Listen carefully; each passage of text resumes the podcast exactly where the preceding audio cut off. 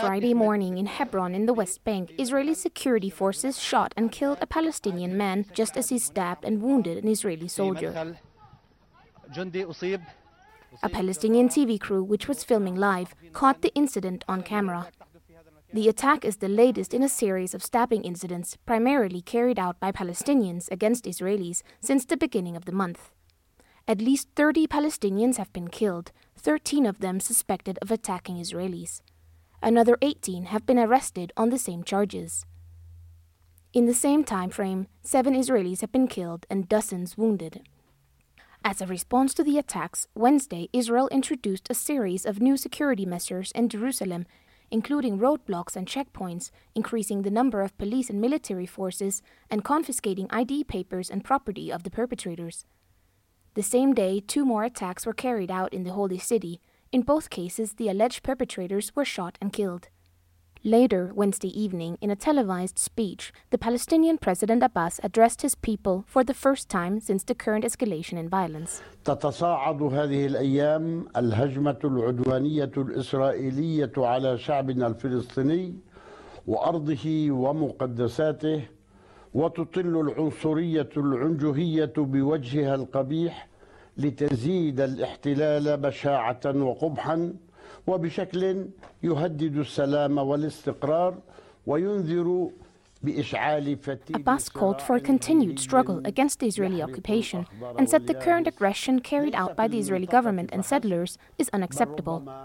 Palestinians are experiencing a rise in settler violence, setting lands and trees on fire, pelting rocks on cars, and physically assaulting farmers currently busy harvesting olives. Protests calling for an end to the Israeli occupation continued in Gaza and the West Bank. By the Israeli military compound Bet El outside Ramallah, dozens of young girls, many in school uniforms, joined their male peers.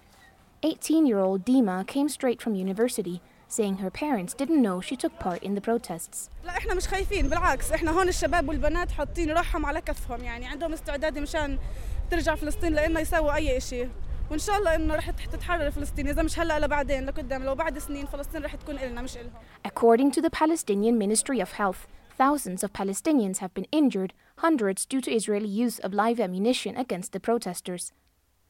The UN, the US, and several human rights organizations, including Human Rights Watch and Amnesty International, accuse Israel of excessive use of force and warn that this is only leading to further escalation of the violence.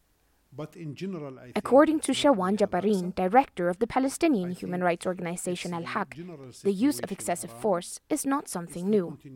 He points out that this year alone, Israeli soldiers and settler extremists have killed more than 25 Palestinians, all before October's escalation.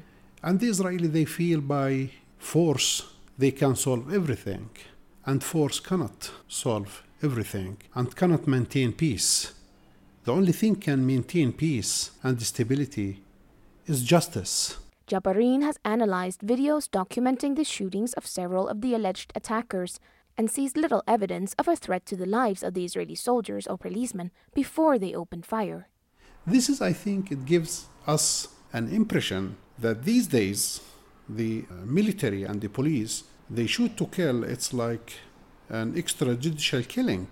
It's not just using excessive use of force.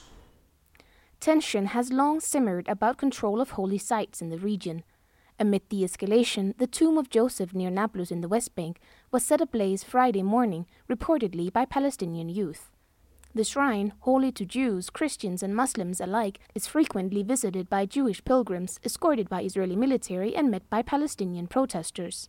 Underlining the current tensions, Israeli politicians condemned the attack as carried out specifically against Jews, while Abbas condemned the attack and ordered the immediate repair and an investigation. Lena Odgaard for FSRN in Ramallah in the West Bank.